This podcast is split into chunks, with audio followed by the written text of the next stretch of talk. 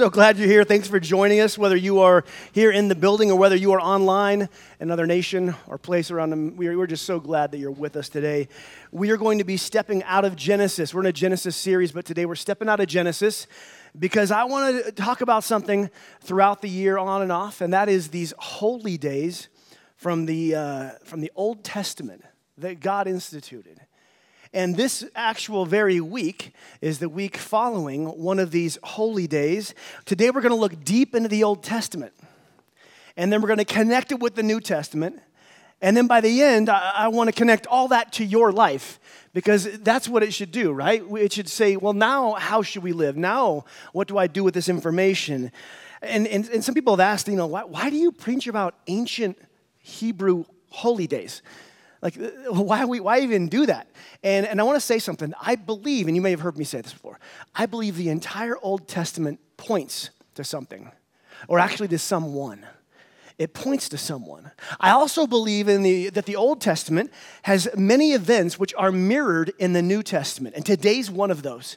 We looked at this a couple weeks ago and we saw what God did in Genesis and what He's going to do at the end of Revelation. And today we're going to have another of those moments where the Old Testament and New Testament, God's doing something again. And it also has great meaning for us today. Um, there's many Hebrew holy days, but there are three that are special and require a, a, pilgrimage. Exodus 34 23. Three times a year you shall appear before the sovereign Lord, the God of Israel. There's these three holy days where they pilgrimage, make a pilgrimage, and one of them is called Shavuot. Now, now we have talked about this one uh, somewhat before, but I have done the deep dive on this, and there is some information that just has me so excited to see some connections. And again, credit to Ray Vander Laan for some of his discoveries and topics on today's messages. This holy day called Shavuot. Everybody say that. Say Shavuot. There you go. It also can be called the Feast of Weeks, and it's, it's around the wheat festival. In fact, it's a wheat harvest festival celebration. And God says they should celebrate by bringing the first fruits, the tithe, of their wheat harvest to God. He says, celebrate the festival of weeks with the first fruits of the wheat harvest. And he, he reiterates it in verse 26 the, to bring the first fruits of your labor to the God's house. And they don't bring it out of obligation, they bring it out of joy. Now, yes, they bring it out of obedience because he's asked them to, but, but more than that, out of gratitude for the harvest they've just had, they say, Thank you. That's what a tithe is. It's a, it's a thank you for all that God is giving, we give in return. And this is why, uh, so why is it called the Feast of Weeks, though? Why is Shavuot called that? Well, because Shavuot is always seven weeks and one day after Passover. You would celebrate the holy time of Passover and then begin counting down in those days 50, 49, 48. And then you begin counting the weeks one week, two weeks. And as you, as you moved, it would be seven full weeks, and the next day would be Shavuot. But a wheat festival, a wheat festival thanking God for the harvest, does that sound like something we should pilgrim, make a pilgrimage all the way to Jerusalem for? I mean, they didn't, they didn't have like airplanes. You know, a, a, they, had to, they had to quit, their work, quit some work and then, and then go travel. Why, why is this such a big deal? Surely not big enough that everyone would have to go to the temple. But there's so much more to Shavuot than just, just a wheat harvest. And that's what I want to talk about today. What is going on? Because while Shavuot does include ceremonies that have to do with, with, with bread, because what does wheat, wheat make? Makes bread. So some of their ceremonies had to do with bread. It also had to do with the word of God. And this is, uh, this is from Deuteronomy 8.3 that talks about this thing between word and bread.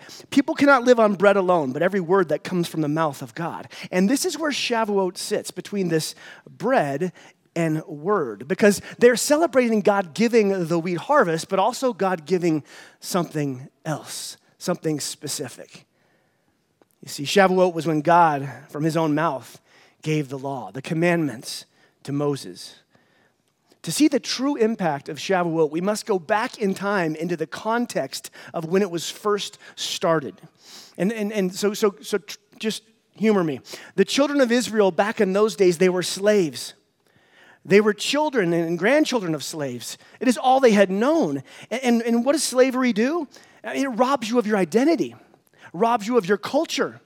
It robs you of, of your self worth. They didn't know how to view themselves because it was generation upon generation upon generation. They didn't know how to, how to view their relationship with God or even what that meant. And so God is going to do something amazing here with these people that he brings out of Egypt. He wants to, he wants to make a covenant with them. A covenant is a, like a marriage is a covenant. It's, it's, it's higher than a promise. The people were slaves in Egypt, and until Passover, remember where they put the sacrificial blood over the, over the home? Then Pharaoh said, Leave, get out, and they journeyed through the wilderness as God's pillar of fire and cloud guided them. They traveled for weeks. In fact, they traveled for seven weeks. And the next day, 50 days after Passover, the children of Israel at the bottom of Mount Sinai when the first Shavuot happened before their very eyes and ears. 50 days after that first Passover, they're about to receive something that would forever change them, change them as a nation, and then go on to change the world and ripple throughout into the life of Jesus. Because at Shavuot, God gives them his law, the Hebrew covenant the commandments. Now, we need to reframe how we see these. We, we just think it's a list of do's and do nots. That's how we've seen it. But it's so much more than that. Like I said, it's a covenant, it's a marriage covenant where God binds himself to his people and then calls them out to live separately from the world, to follow him, to, to seek him, to obey him, to love him. He gives them this, this Torah, this, this word, and he, he, it, it comes preloaded with identity because these are people without identity. It tells them how they should see themselves. It, it, tells them how they should see God. How, how do we view God? It, it gave them wisdom for how they should live their life. It, it gave them peace as they followed His law. It empowered them to be able to live in such, such a way. Shavuot was when God changed the game for His people, and they would never be the same. Upon that day, the rules of engagement and followership God laid out a new way to approach him, to follow him. Now, in Exodus, we're going to read. And I just want you to sit back. I want you to listen. And I want you to imagine, if you were there, what you would hear, what you would feel, and what you would see. Okay? On the morning of the third day, there was thunder and lightning, a thick cloud over the mountain, and a very loud trumpet blast. Everyone in camp trembled. Then Moses led the people out of camp to meet God, and they stood at the foot of the mountain. Mount Sinai was covered in smoke because the Lord descended on it in fire. The smoke billowed up like smoke from a furnace. The whole mountain trembled violently. As the sound of the trumpet grew louder and louder, Moses spoke, and the voice of God answered him. There's a lot going on there, right? There's a lot. There's this thunder, which that, the Hebrew word is the very same word for, for voices.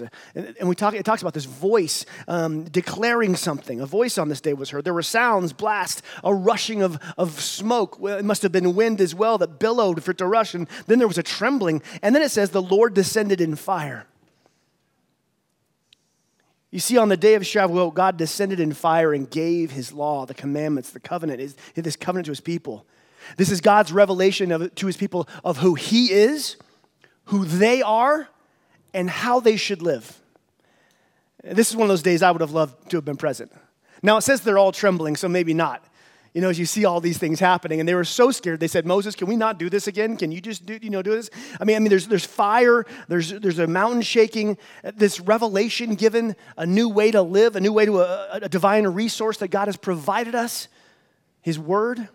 I cannot stress enough how grand and how high this day would, would loom in the, in the life of a Hebrew. The Shavuot, the, the celebration of the first fruits of the field, but also the first fruits of the Word that gave them all this identity. And Jesus would have celebrated Shavuot in Jerusalem. We see, uh, we have it on record that he goes to Jerusalem for the other pilgrimage uh, holy days. And we're not given an account of him going there for Shavuot, but I, I personally believe that he would have done so and he would have been there with his disciples to celebrate. And, and here's the thing because of what Jesus did on the cross, we don't celebrate Shavuot like they used to in Exodus or even in the time of Jesus. Today, we're going to learn something that happened on Shavuot that changed how you and how I pray, how we, how we worship, and how we live in our own lives today. You see, what God did in Exodus with the children of Israel, He, he did it again. But not just for one nation, but for all people. Exodus out of Egypt is projected to be around the time of 1400 BC. But our next step, we need to fast forward 1,100 years into the future to around 300 BC. And it has no prophet, it has doesn't have anything to do with prophets or anything like that. It's actually Alexander the Great. Alexander the Great begins to sweep across the globe, and with it, he brings a, a new language, the unifying language, the Greek. And that's why we don't know this Hebrew holiday as Shavuot. We know it by a different name a name that actually has spawned um, a, whole denominations. A name that when you say it in church, people have come from different um, experiences and they, they either get excited or they shudder. Uh, you, you never know. See, we know Shavuot by the Greek word Pentecost. That's where we get the Pentecostal. Now, Pentecost, that must be a pretty spiritual word, right? I mean, it's got to mean like fire or something like, or maybe like raise, it's raise hands, or it's got to mean something big and bold and, and, and like just really, ugh, it's, it's Pentecost. Well, Shavuot was 50 days after Passover, and Pentecost is simply the Greek word that means 50th. Yeah, it means 50th. That's what it means. You might have thought that Pentecost was a Christian thing, but for a long time before Christianity, when they were in the Greek, it was known as the Pentecost was the name of something that happened 3,500 years before eh, eh, on Mount Sinai. And now we find ourselves today, right here, right now in 2022, uh, in the week following Pentecost, this holy day of Shavuot. Remember, it's a day in which God descended in fire to give his people a new revelation, a new covenant. But let's move farther in the future than Moses and Alexander the Great. Let's go to the cross. We have Jesus. He, he's risen up on a cross. He dies and he is buried. This happened, uh, uh you know, Passover. Passover, it's, it's over, and days later they celebrate the first Sabbath after Passover. And Hebrews of Jesus' time, just like they had been doing for generations before, begin counting down at that point. So the first day the Sabbath after Passover, is day 50. That was the day that Jesus rises from the grave. So they would continue to count down 49. 48 days until Pentecost. 47. The disciples, what are they doing? They're living in fear. They're trembling. They, they just took our Messiah and crucified him. Are they going to come after us? 46. 45 days. I mean, like, what are they even doing now? They had followed Jesus for three days, three years. Three years they'd followed him, and, and they thought he was the Messiah. They thought he was going to rise up and, and, and, and throw off the shackles of the Romans, but he was risen up on a cross and crucified by the Romans. 44 days, 43 days. They're hopeless. In fact, we see in the Bible they return to their old lives 42 days when suddenly a resurrected Jesus appears to 11 of his disciples. 41 days. 40 days. Can you imagine their excitement? Eh, can you imagine? They, they, they watched him be, be crucified, but, but there he was. He stood before them. 39 days, 38 days. Now, the news of this begins to spread. I mean, of course, they're going to tell people, like, we saw Jesus, he's alive. And, and of course, the people are like, could it be? Could he, do they just really want him to be? Are they hope? Like, is he really? 37 days, 36 days. Could he be alive? I mean, the other 11 swear they saw him. But could it be true? 35 days. Some believe, but some cannot because they were there. They, they saw it. They saw him 34 days, 33 days, 32 days until Pentecost. Then Jesus, at this point, appears to seven disciples while they fish on the Sea of Galilee. 31 days till Pentecost, 30 days. 29 days. The, the movement starts to buzz with expectation and anticipation as, as they, they keep saying they've seen him. And they keep, and everybody's wondering, well, am I going to see him? Uh, are we going to see him? Is he going to rise up? 27 days, 26 days. Jesus then appears to the 11 disciples on the Mount, mountain of Galilee. 25 days, 24 days, 23 days until Pentecost. And it says that he appeared to, and makes himself known to over 500 people. So now it's not just the 11 and some other followers. Now there's this, this bigger swath of people. Over 500 people have seen Jesus. I mean, it's buzzing now. Even the Pharisees are probably like, is it true? Is he? They're bothered by it. Other people are excited by it. Some people are still doubting it. 22 days. 21 days. Many people are being caught up now. It, it is around the city, it is around the nation. They're being caught up. Could he have been resurrected 20 days? Then Jesus appears to his brother James 19 days, 18 days, 17 days, 16 days until Pentecost. Could the rumors be true? 15 days, 14 days. Now, even the people who aren't his disciples are wondering what's going on here. There's just too much talk about it. People are, are too excited about this. 13 days. 12 days, 11 days until Pentecost, 10 days.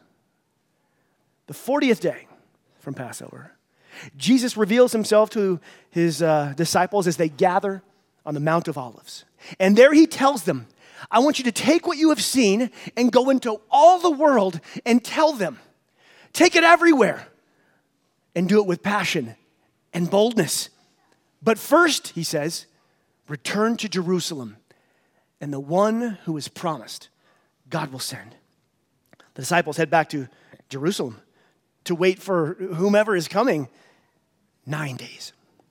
Eight days until Pentecost, the celebration of God doing uh, this, this new work in his people's lives back then in Mount Sinai. Seven days until the ancient celebration of, of Shavuot when God revealed this new covenant, his word, and a, a new way of living. Six days five days. The disciples are in the upper room. For what or for who they don't really know. Four days until Pentecost. The, the, the, celebration, four days until that, in Exodus, where, where God descended in fire and empowered his people with a new covenant. Three days, and they are waiting. Two days in the upper room. One day. And with that, we turn to Acts 2, verse 1. When the day of Pentecost came, the disciples were all together in one place. Now lean in and take special note here about what you would see, what you would hear, and what you would feel. Suddenly, a sound like a blowing of violent wind came from heaven and filled the whole house where they were sitting. They saw what seemed to be tongues of fire that separated and came down to rest on each of them, God descending in fire. And, and, all of them were filled with the Holy Spirit and began to speak in languages as the Spirit enabled them. Remember the Hebrew word for thunder? Voices, voices declaring new things. Moses, listen, listen, listen. Moses receives the word on a mountain above the people. The apostles receive the Spirit this fire in the upper room above the people. Moses was on Mount Sinai, the disciples on Mount Zion, which, by the way, fulfills the prophecy from Isaiah 2, verse 3 For the Lord's teaching will go out from Zion, and his word will go out from Jerusalem. Now, on that ancient day of the first Shavuot, on that ancient day back in Exodus, on the first Shavuot, what happened? What happened that day? Exodus 31 18. When the Lord finished speaking to Moses on Mount Sinai for 40 days, he gave him some stone tablets these commandments, this, the, the, new covenant, uh, inscribed with the terms of the covenant. And, and he, he, he brought them down. They were written with the, the finger of God. But if you turn just one verse over from when he gets those tablets, he begins his hike down. And what does he find the people doing? I mean, there's so many generations of, of this movie. It's either Charlton Heston or a cartoon or something. You've seen this scene at some point. They come down and they're worshiping a golden calf. They were tired of waiting on God, and instead they started worshiping an idols. And that day, on that day, Shavuot, when the covenant was revealed, the people were in such rebellion, it says specifically that 3,000 people died. I always think it's interesting when numbers show up why, where, and how much. So we go to Acts 2. Let's move back to Acts 2. The apostles are up in the upper room. They come down. Uh, they're bringing the new covenant with them. They found people headed to the temple. But in Acts 2, it says that Peter begins to preach, and empowered by the Holy Spirit, he begins to preach to them about Jesus, who, who lived and who died and who rose again. He finishes his sermon with an altar call, apparently. And Acts 2.41 says, Those who believed what Peter said were baptizing that added to the church that day, about 3,000 in all. The day Moses brought the old covenant, 3,000 were killed. The day the, the apostles brought the new, brought the Spirit, 3,000 were saved. So now we go to 2 Corinthians 3 6, where Paul tells us God has enabled us to be ministers of his new covenant. That's us.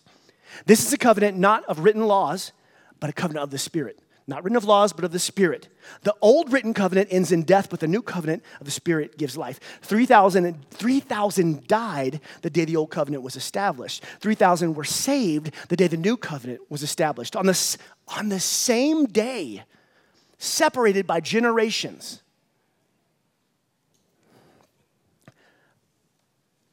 God is saying something here. The Israelites left, uh, let's, keep looking at similarities. The Israelites left Egypt on Passover. They traveled, they traveled to Sinai. And when Moses went up the mountain to see God, he came back down with the word, and Israelites broke the covenant, and 3,000 died. Jesus died on Passover, and 40 days later, he went up on a mountain. He went up to the mountain and went up to see God. 10 days after that, after he ascended, the Holy Spirit came down, and 3,000 were saved. You see, see, God is saying something here. These are mirror images. These numbers aren't a coincidence, and they're here for a reason. You see, God, God hides treasure in His Word, but He doesn't hide treasure from us, He hides treasure for us. There are things in here He has hidden for you to find. In Exodus, 50 days after sacrificing the first Passover lamb, the Israelites received the new covenant from God. In John, 50 days after sacrificing Jesus, the final Passover lamb, believers received a new covenant from God. At Sinai, God gave the law written by his finger on tablets of stone. At Pentecost, he gave them the Spirit written on their hearts. Jeremiah, the old prophet, he prophesied about this in 31, verse 33, when God declared, But this is the new covenant I will make with my people in those days. I will put my instructions deep within them and write them on their hearts instead of stone tablets. 2 Corinthians 3 3, you show that you are a letter from Christ, the result of our ministry written not with ink, but with the Spirit of the living God. Not on tablets of stone, but tablets of human hearts. At the first Shavuot, God gave this covenant. And, what did it do? It granted them identity and purpose and, a destiny written on stone. At Pentecost in Acts 2, God gave them a new covenant that, that, that granted identity and purpose and destiny written on our hearts. In Exodus, Shavuot on Mount Sinai, God descended in fire on the mountain and declared a new covenant to his people. A covenant, a way of a living, a way of relating, that they would not be slaves any longer, that they would be set free, that they would be his people and he would be with them. And they would build him a temple and he would dwell in their midst. That's what he asked them to do. He wanted to dwell in their midst. And generations and generations later, there in Jerusalem on Pentecost, the Holy Spirit descended in fire, and God declared a new covenant with his people. That they would no longer need to be bound by the obedience to the, to the old law and the temple sacrifices, but that because of Jesus' death and resurrection, the covenant had changed and a new covenant was offered. God no longer needed a temple to dwell in the midst of his people because now, because the Holy Spirit, he would dwell in his people. The new covenant declares that you are a temple. Those in Jesus, you are a temple of the Holy Spirit. 1 Corinthians 6:19. Don't you realize your body's the temple of the Holy Spirit who lives in you and was given by God? This isn't new. This isn't, this isn't a new thought. Did you know God had been leaving breadcrumb trails throughout the Old Testament about how he was going to do these things? No one knew what to expect.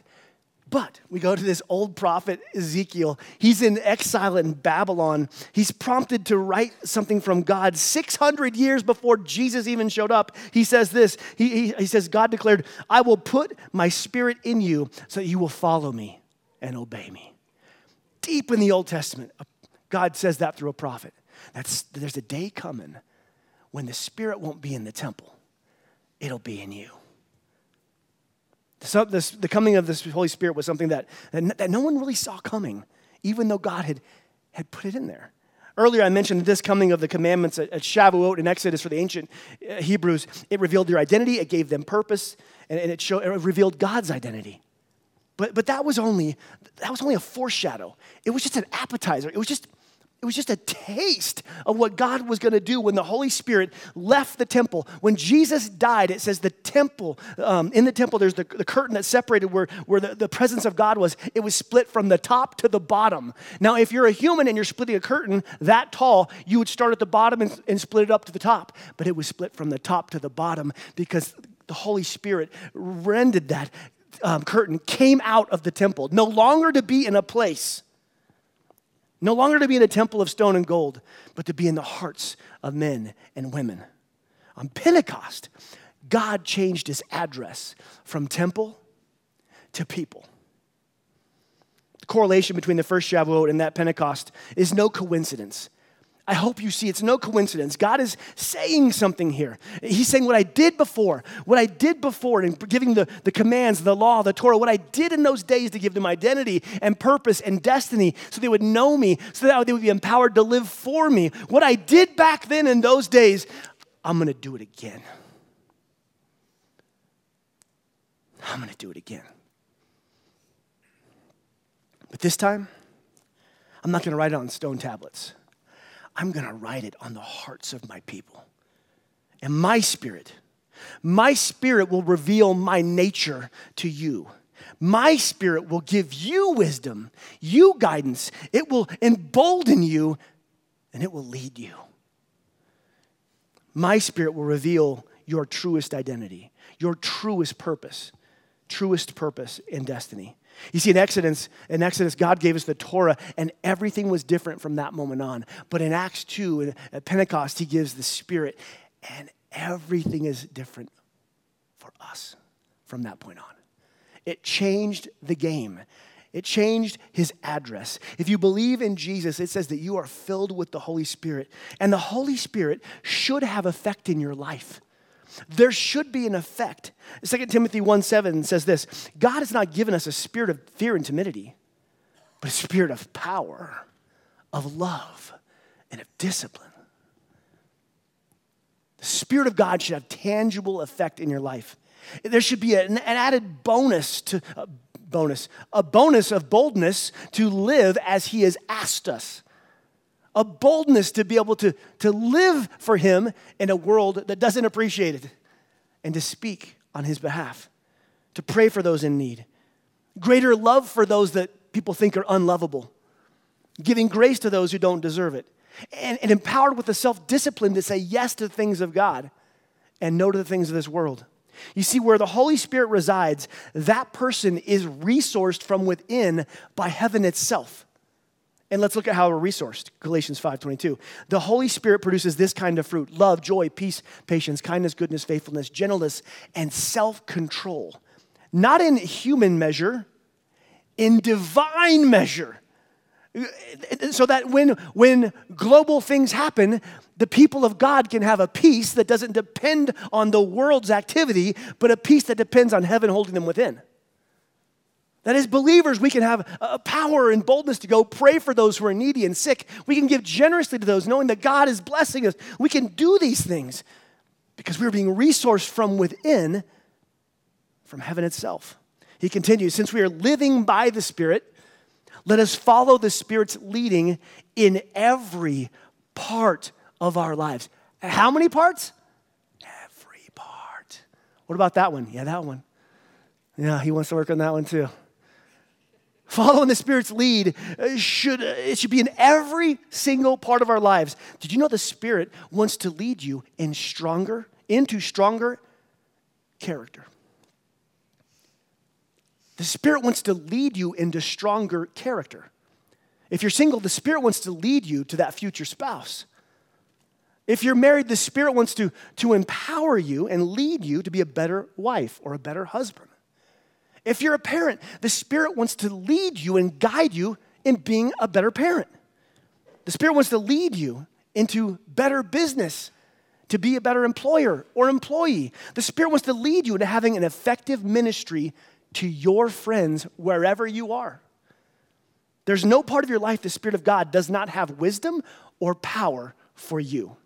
There's no part of your life where the Spirit of God does not have wisdom or power for you. So the question is Am I following God's Spirit? It says He's leading in every part of our life. Am I, follow, am I following? Are you, are you following the Spirit of God in your relationships? Are you following the Spirit of God in your business? Are you following God's Spirit in your private life? The Holy Spirit was sent to guide us, to lead us. But here's the truth He will not force you. So, so here's another question Am I listening? If He's leading, am I listening?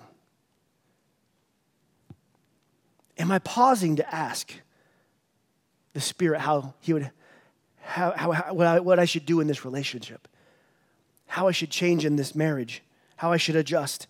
Am I pausing to hear the Spirit's leading over how I parent my children? He knows them better than I do. Am I pausing to ask and listening to how the Spirit would lead me in my private life? Am I pausing and adjusting when I, when I know in my spirit that that Spirit is saying is convicting me of sin? Am I adjusting to that? And here's a truth without following the leading of the Holy Spirit, the Christian life will seem anemic. And, what, will, what will happen is we'll end up reading this book and saying, man, there's some awesome things that happen in there. And Jesus says, I'll do greater things. Where is this in my life? Where is this in my life? If we are not listening and following the leading of the Holy Spirit, then what we read in here, we will not, re- we will not live the full Christian life because the Holy Spirit wants to lead you into those places. So if you're wondering, where's the peace? Where's the power? Where's the life change promised? It's in a new life, led by the Holy Spirit. Are you listening? Are you listening? Are you asking? Are you asking Him? Following the Spirit leads us into godly living. Our lives should look different because of Pentecost. Our church should look different because of Pentecost. We should be led and guided and empowered by God. You see, you see, God is calling us. If you're a part of the orchard, God is calling us to be a part of a spiritual awakening in this region and wherever else He chooses to take it. That movement, that spiritual awakening, that God wants to do. It will have Jesus at its head, but it will be fueled by the Holy Spirit. And it will be present in those of us who make a bold decision to stop living for our own desires and begin to be led by the Spirit, like he's talking about. That, that we will be the people that will experience freedom from our vices, from our sins, when we follow the leading of the Holy Spirit. We'll be people who experience supernatural forgiveness for those who have hurt us. Supernatural love for those on cable TV. I mean, those, those who, um, other people that we think don't deserve grace or love. He will empower us to do that. We will be walking and talking with others in our lives about Jesus as we are emboldened by his spirit. Orchard, you weren't saved. You were not saved into a wimpy, powerless, nice religion. You were saved into a powerful, effective, dynamic relationship. And if what you're living seems nice, if what you're living, living seems kind of wimpy and powerless, that's not the Christian life that you're called to. We're called to be led by the Spirit into something powerful and effective and dynamic that causes change in us and causes change through us. It's time for some of us to start taking God at His word and believing what He says and saying yes to Him in the areas He's been asking us to listen and, and following in the areas that He's been leading. And we're gonna, we're gonna take a minute to, to try something new. Because what God did on Mount Sinai in the desert, when he gave his word to his people, and what God did on Mount Zion in Jerusalem when he gave his spirit to his people, God wants to do that again here. He wants to do those things. So we're going to pause for a moment, and in the silence, I want, and this is, this is going to be tough for some of you. we're going to pause for a moment. And in the silence, I want you to ask the Holy Spirit to speak, and then I want you to listen. This is why I was saying I, I, I, mean, I just have to have God show up on Sundays because I can't run around and whisper to all of you, you know? but also, listen, I can't preach good enough, and the band can't play good enough to, to control any of these things. We have got to have God's presence. And so we've been praying that the Holy Spirit would be active today because if you believe in Jesus and the Holy Spirit is present within you, there should be leading and wisdom. And so we're going to take a moment. And for some of you, you're going to, you're going to hear something, you're going to be convicted to make a life change. And then you get to choose if you're going to adjust to that. Some of you are going to be challenged to, to let somebody go oh, you know, of, the, of the how much they've hurt you. I don't know what you're going to hear from the Holy Spirit. One thing that I would do with my children is I, I would have them, I'd say, I would, we'd be like with my daughter at night, and I would say, um, let's ask God to show you how he sees you. And so in the silence, she would wait. And she always gets a picture. My son always gets words. So, however, the Holy Spirit speaks to you, give him freedom to do that. But we're going to ask him to speak to us. So, are you with me in this? I'm going to pray, and then you're going to listen. Holy Spirit, fill this place with your presence. We just give you permission to move. We give you permission to speak, don't you? Holy Spirit, I pray in your kindness that maybe for the first time we would hear your still small voice in our spirit. And so, Holy Spirit, will you speak to us now? And you're free to ask him a question, ask him something.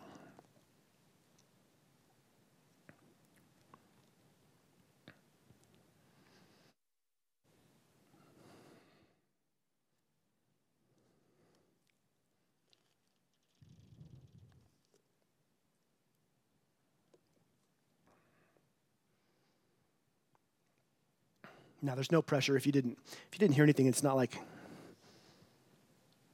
God doesn't love you.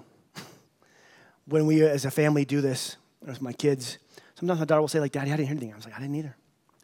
But I, I tell her the simple illustration. I was like, if someone called you on the phone once a year and just said, "Hey, it's me," would you recognize their voice? And she goes, "No." I said, "What if they called you every day?"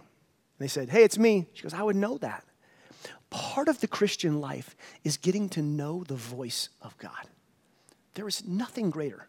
As, you, as, as he speaks through his word, as he speaks to your heart to guide you. And so I would encourage you. In fact, you have an assignment this week. You have an assignment. It's two things. And you need to write it on your hand, you need to write it on your mirror, you need to write it somewhere. It's to ask and listen. And I'll just say this as a pastor if you take this one lesson of asking and listening to the Holy Spirit, and that's the one thing you ever take from me as a pastor, your life will change. Because the Holy Spirit can deliver to you what I will never know. Ask and listen. If you're here today and you're visiting and you're here and you're just checking this out and you're wondering, um, okay, we're talking about holy days in the past and fire from heaven and, and, and, and, and all this stuff. Um, what does this have to do with me? I just want to say this that God has a rescue plan for humanity. He's had one since the beginning, and He's been moving throughout the Bible and different, He's doing these different things. And, and he's, he's had you on his mind. He has this rescue plan. He sent Jesus to die and rise again so that you could have salvation. What Jesus offers is forgiveness in your past, peace in your present, and hope in your future. And not just hope for like someday in heaven future, but hope for tomorrow future, that He's doing something new in you. And so if you are here today, um, I would love for you to receive this, this gift of the Holy Spirit. And that only happens after you choose to receive Jesus and his salvation. So I'm going to say a prayer, and you're welcome to speak it out loud with me if we all want to do it together. Um, but I want you to pray this prayer. And if, if this is your first time to pray these with your whole heart, say, Jesus, I need you. I've been trying this on my own for a long time. I know you lived and died and rose again. Here is my life. And Holy Spirit, fill me. Speak to me. In Jesus' name, amen. Love God, love people. That's what our church runs on. It's God's Spirit who calls us to love God more deeply and love people more passionately. But here's the thing, Orchard it's time to take it out of the upper room of your, of your life. It's time to take your faith out of the upper room of your life and get down on the streets like those apostles and begin to speak and begin to live and to show the light. It's time to take it out of these four walls and the small walls that you have kept your faith in. Because you are on this earth to go forth and speak and love and shed light on Jesus so others can know it. So this week, your assignment is to ask and listen. Ask and listen that the Holy Spirit would speak to us.